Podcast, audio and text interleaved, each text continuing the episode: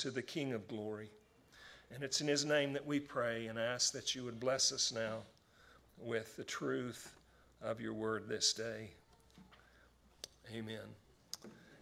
Thank you so much for being with us this morning, and uh, it's such a, a, pleasure and a privilege uh, to be in, in God's house with God's people. We do have uh, the regular things, the dinner on the grounds following the service, so please join us. Uh, it's good to see some visitors here this morning, and uh, Lori, it's good to have y'all, y'all with us today. And uh, uh, Garrett, is, that's your mom there, huh? Okay, I was not aware she was coming in, but we're glad to have you this morning and glad to have our visitors. And uh, we do celebrate and uh, and take communion this morning. So, but as we do, we wanted to uh, focus our attention on on the um, Palm Sunday and the the entrance of Christ into Jerusalem. Uh, now we know that that uh, it was following the triumphant entry that, that Christ he wept over Jerusalem and and cried that he he would have uh, taken them under his arms, and yet uh, they would not. Uh, and we see these things unfold here in that, that final week of Christ's passion and uh, what uh, these things are all about. Uh, but the covenants and the promises of God were, were offered to Israel here, and uh, the promises of that coming Messiah. Uh, as he pre- presented himself, was rejected by the nation at the time. And we do look forward to that day and time when our Lord Jesus will return. We know uh, from our studies in Romans, and we'll, we'll study in chapter 11, uh, God's uh, future plan. Uh, that Jerusalem will be trodden under the foot of the Gentiles until the age of the Gentiles is complete. Uh, but there will be a, a day and time when all of Israel will be saved. And so we, we look forward to those days. But this morning we want to consider the presentation of the Messiah. And it's important when we consider these things, when we look at the, uh, the scripture here, that, um, that Jesus has authority uh, over death. And when we, we celebrate communion, we celebrate his death uh, we need to, to see it in light of what Jesus willingly, the scripture says, and, and I believe it's Isaiah, that, that he set his face like a flint to Jerusalem. Uh, and we know that he set his face like a flint to Jerusalem to present himself as the Messiah, as the King of Kings, the Lord of Lords. And at the same time, he was very much aware and very uh, much uh, willing and understanding uh, that he had been given this uh, endeavor by the, the Father uh, for our salvation. So, John 10, 17, and 18, uh, Christ again, he's speaking with his disciples and teaching his disciples, and he's told his disciples that, that I'm going to go to Jerusalem and they're going to crucify me, but I'll be raised up on the third day. And and he's, he's teaching them these, these truths about uh, what uh, the purpose of the Messiah uh, was. And it was different from what Israel understood because they understood the Messiah to enter into Jerusalem and to, uh, to conquer Rome and to reign as king. Um, and so Jesus was teaching them these other things which they could not hear because of their theological perspective on the covenants and the promises that God had given to Israel. But Jesus said this For this reason the Father loves me, because I lay down my life, so that I may take it again. No one has taken it away from me, but I lay it down on my own initiative. I have authority to lay it down, and I have authority to take it up again. This commandment I received from my Father. Uh, it's important for us to understand that this Lord of glory, that uh, that the Lord Jesus Christ uh, demonstrated uh, some uh, very powerful things that we could meditate on for all eternity, I think. Uh, but he had authority to lay his life down. No one took his life from him. Uh, and he has authority to take it. Again, at one point in time, he told his disciples, Do you not know that I could call ten legions of angels? Uh, he was the, the, the Lord of glory, and yet willingly he suffered the shame of the cross and went to the cross on our behalf. So I did want to appreciate uh, Luke reading from, from Matthew uh, 21 this morning on the, on the, um, the Palm Sunday, the triumphant entry of Christ into Jerusalem. but I'd like to uh, look at a, few of these things from the scripture as we think and consider them this morning. First of all, Jesus submits his power to the Father's will. Uh, Jesus had the power of, of divinity, of deity. He was God. And he, uh, but he willingly chose to submit to the Father's will. And the Father's will was to deal with the issue of sin, which is what we celebrate this morning. That our Lord Jesus, uh, not by works of righteousness which we have done, but according to his mercy, we were saved by the work of Jesus Christ, by his great and deep love for us. And Jesus was willing to uh, submit and yield his divine powers to the suffering of the cross for you. Uh, personalize it. He was willing to suffer that shame on uh, your behalf for you because of God's love for us. So he submits his will he submits his, his personal power to the Father's will. And the scripture reads As they approached Jerusalem at Bethphage and Bethany, near the Mount of Olives, he sent two of his disciples and said to them, Okay, so he's uh, preparing, he set his face like a flint to go to Jerusalem, and he's making his triumphant entry, and it is glorious. His entry is is, uh, is received well by the people at the time. And he and reads goes further to read there, and we uh, look from John 8 29. And he who sent me is with me. He has not left me alone, for I always do the things that are pleasing to him. So he submits his will. Uh, he's willing to do the Father's will uh, for the Father's purposes uh, as, in, as Christ in his humanity. And he's that example for us. Uh, and so the question becomes are we uh, willing to submit ourselves to the Father's will when it gets hard, when it gets difficult, when it gets impossible, uh, even? Uh, by faith, uh, we're given this example of the Lord Jesus as he submits and yields his personal power I think there's a, a huge thing for us to consider in regard to, to personal power uh, because we, we use power to, uh, to achieve our will. And whatever influence God gives to us or whatever we have, it's our tendency to pridefully uh, to use power. But Christ taught us by example that uh, the servant leader submits his power to the Father's will.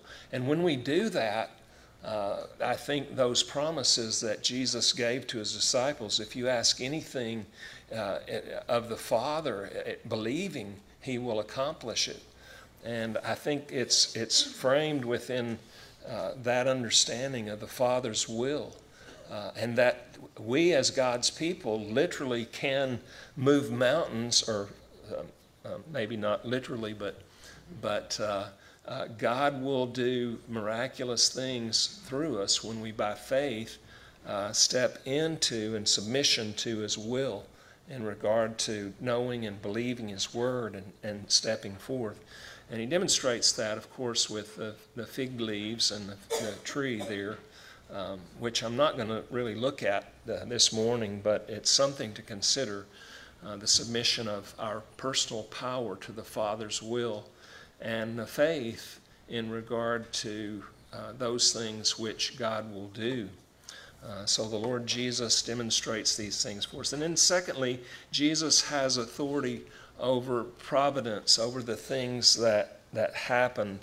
Uh, as he's going through Bethphage here, he's, he just tells his disciples, Go here and do this, and these things will be. Um, so, uh, when they had approached Jerusalem and had come to Bethphage, the house, and Bethphage means the house of unripened figs.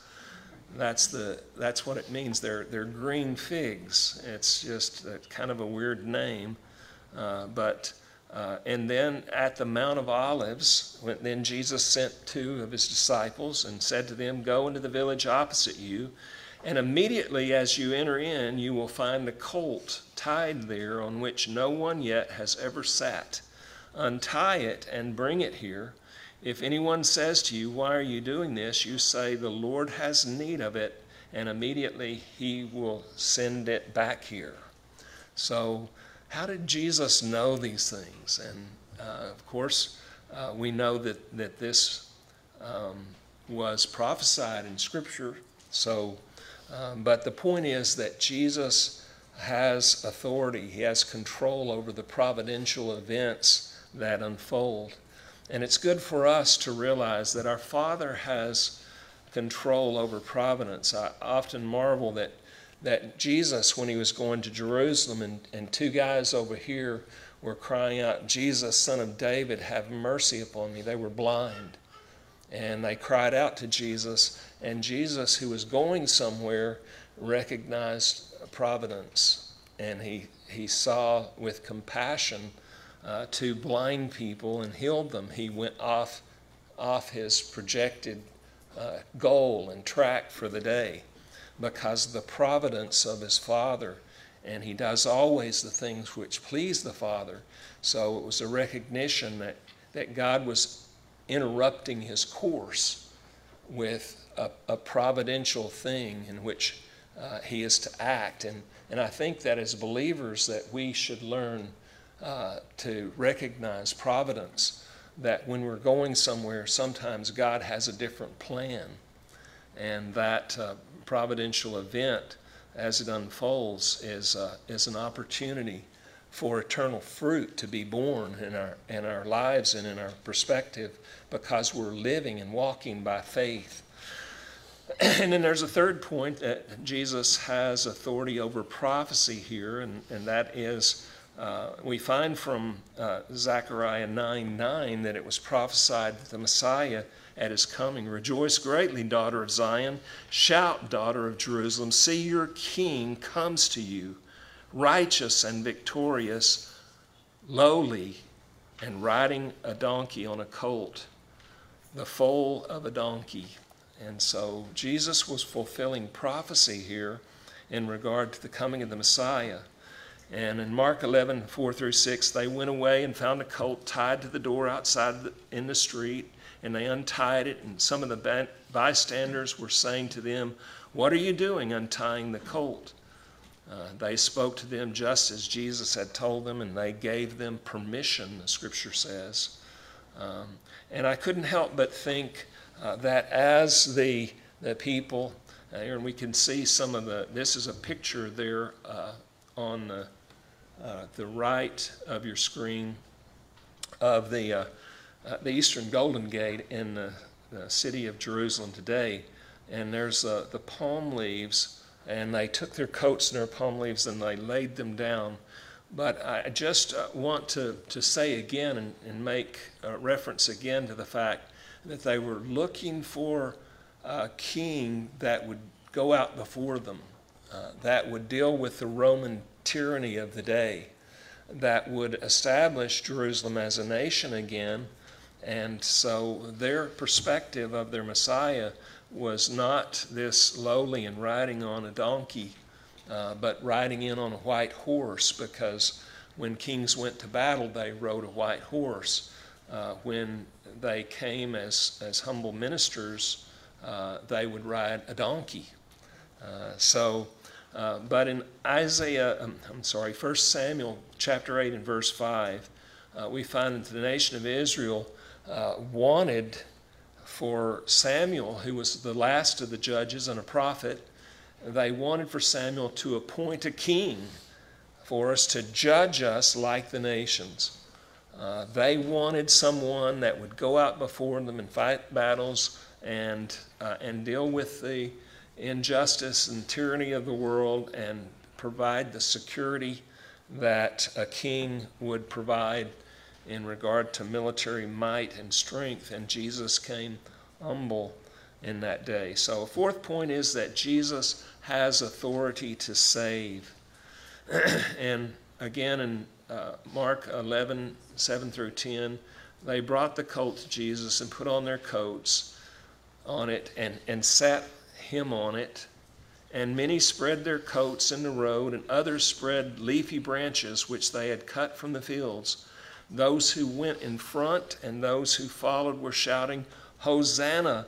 Blessed is he who comes in the name of the Lord. Blessed is the coming kingdom of our father David. Hosanna in the highest. Uh, so uh, they were, were crying Hosanna, and Hosanna simply means to save us now, means to, to save now.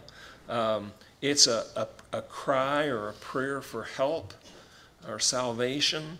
Uh, it can be an invocation of a, of a blessing um, or an exclamation of praise. And it carries kind of all of these nuances, and I think it was what was meant for Jesus. It's a, a Hosanna is a shout of celebration. So um, when, when they sang Hosanna, it wasn't like us singing overwhelmed there a minute ago. It was like they were exuberant in the expression, save us now, and an exclamation of praise. Um, and, uh, uh, but I, you know, I understand about uh, overwhelmed because I couldn't sing the words either because it's a new song. But it's, it's not that. It's just that it's the what was going on in my heart, you know, was was uh, the Lord. And as I was looking at those those songs, and even even uh, uh, Amazing Grace, as we're singing, I, in all that I do, I honor you. And I'm going, Lord, do I really honor you in all that I do?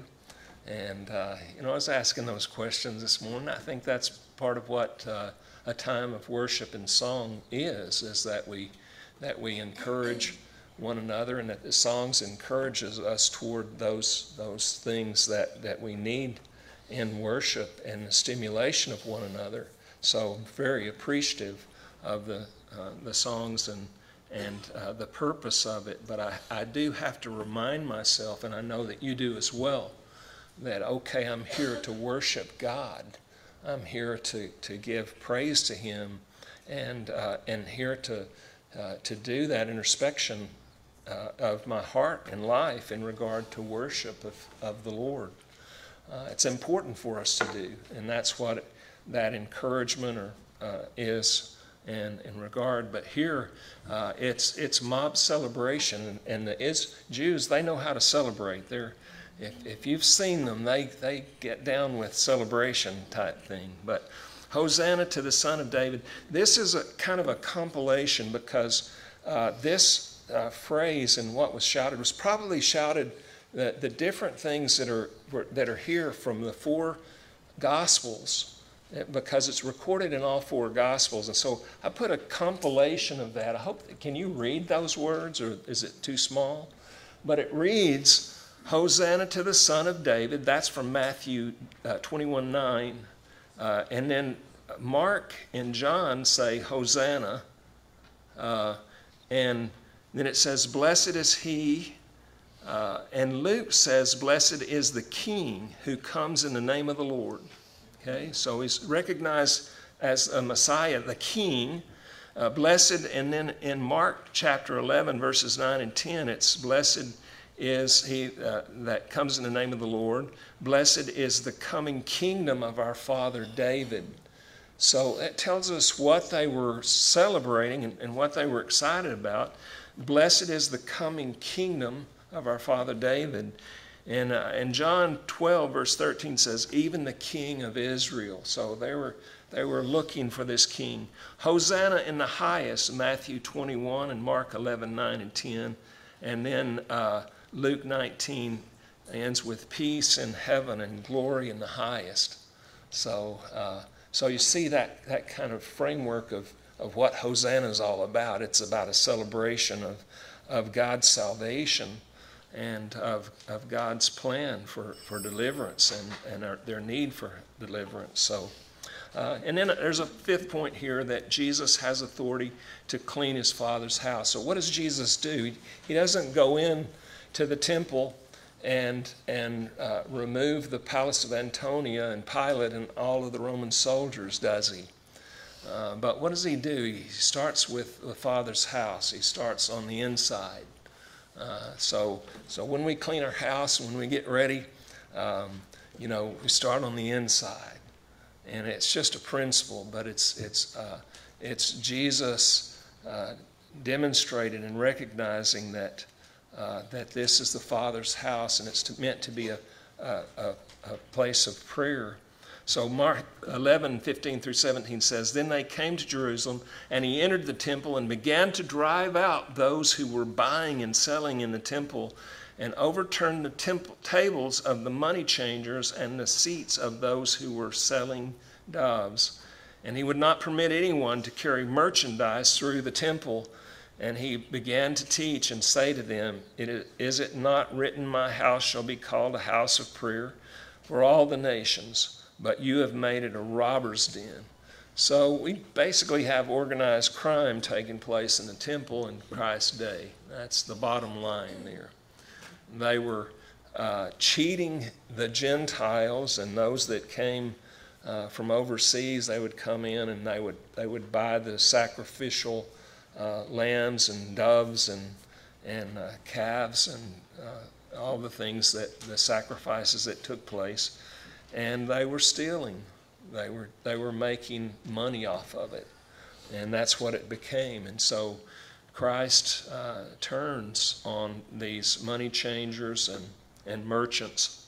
Uh, and then there's a sixth point that, that could be made is Jesus has authority to heal because in Matthew 21, it, it says, and that the blind and the lame came to him in the temple and he healed them. So we see both the humility of Christ and the expression of his love and uh, the justice of Christ uh, and the power of Christ to be able to run out all of these merchants. I mean, he basically cleaned house uh, by himself. He was a manly man uh, in his humanity.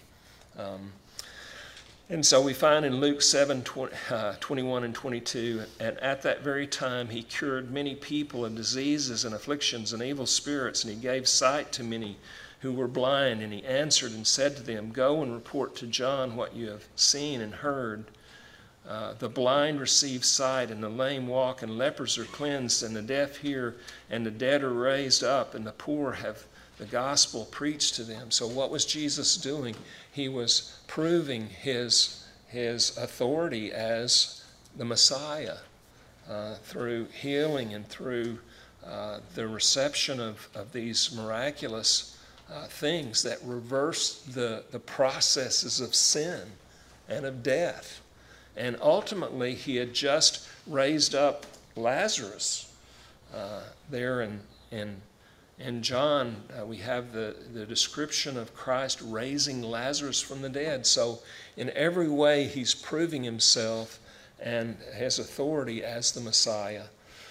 So, uh, Jesus had not only authority to heal, but he had authority to take away sin. When we consider John 129, uh, we find that, that Jesus had the ability to take away sin. Uh, now, at this time, I wanted to show you a, a quick uh, clip of, of our uh, time in Israel, a time that we had in Israel.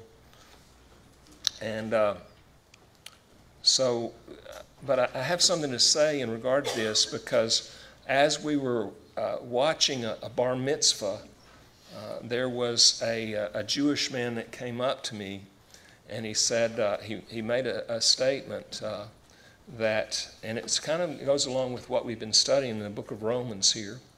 But his, his statement was, You have to keep the law. And he gave me this little pamphlet. I wish that I would have kept it. Um, but I want to want to show you the celebration of the bar mitzvah. Now, the bar mitzvah is the, the recognition at that time in a young man's life when he becomes uh, officially declared to be a man. Uh, and it's usually, I think it's at the age of 12. Uh, but here is the uh, bar mitzvah that we saw in the, in the streets of Jerusalem. That's a shofar. We were up on a few stories above and we came down to, to watch. We participated.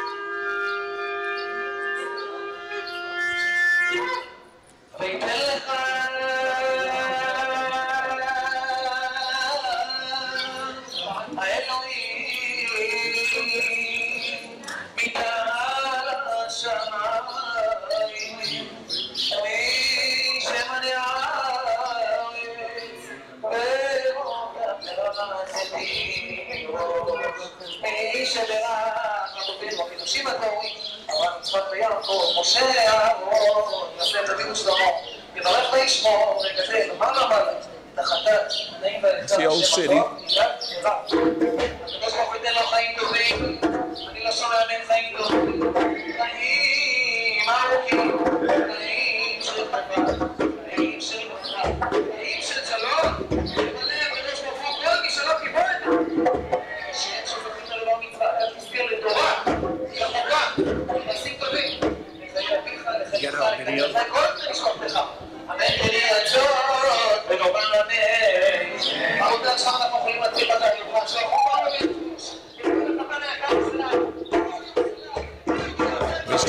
started marching.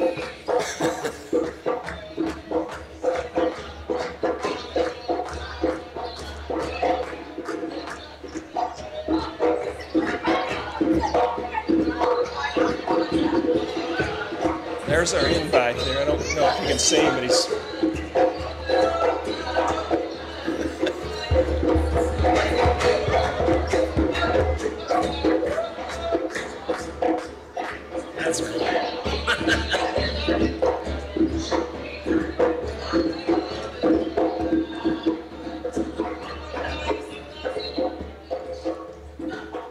Celebration and a parade. Um, but I was I was uh, touched by uh, the uh, the Jewish man that that said, "Well, you must keep the law." Of course, it was like I was thinking, "Well, he's a Judaizer," and uh, uh, but I was very mindful that, uh, and I, I, was not quick enough to be mindful to acknowledge that that yes, I I have sinned, but the question that I wanted to ask was uh, where can I make sacrifice for my sin? And uh, what Christ did was he, he made sacrifice for that sin. And we find there that sin must be atoned for with a blood sacrifice. And uh, Steve and I were on campus with uh, some Jewish, uh, a Jewish organization there uh, in December. Um, and I was able to ask that question finally. Um, but in Leviticus 6 7, it says, And the priest shall make atonement for him before the Lord, and he will be forgiven for any one of the things which he may have done in, or in, to incur guilt. Uh, and Leviticus 17 11 says, For the life of the flesh is in the blood, and I have given it to you on the altar to make atonement for your souls. For it is by the blood, by reason of the life, that makes atonement. And so the question that I had for the, the Jewish guy was well, yeah, that's the law there. But what we've learned from our studies in Romans is that, that, um, that it is the law that, that makes the whole world accountable uh, for our sin.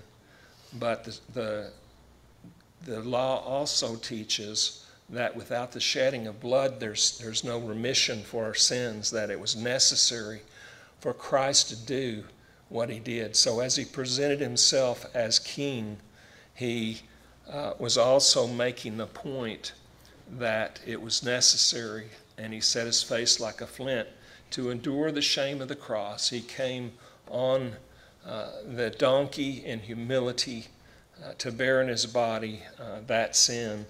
And so we find there that he has authority to atone uh, for sin. And we find in John 1:29, "Behold the Lamb of God who takes away the sin of the world." And I was able to share, and I would encourage you to maybe to take these verses out of Leviticus for your Jewish friends and and uh, and present this idea to them that they don't have a place to make sacrifice for sin today because the temple has been taken because of judgment on the nation of Israel. And the Lord and the reason that it's been taken is because the Lord Jesus came as the Lamb of God to take away the sin of the world. That once for all sacrifice was made for us. And so we celebrate communion this morning. Hebrews 9:22 says, "And according to the law, one may almost say all things are cleansed with blood, and without the shedding of blood, there is no forgiveness." So this morning we celebrate the forgiveness that we find in Christ Jesus, and we remember his sacrifice on the cross of Calvary, but we also remember his triumphant entry because he is the King of glory and his kingdom will come and his will will be done and he will reign through the uh, on the throne of david uh, through the nation of israel and jerusalem uh, one day in the millennial kingdom and we look forward to that day and remember his sacrifice uh, this morning as we gather. So i'm going to ask the men to come and we will uh, move now to the lord's table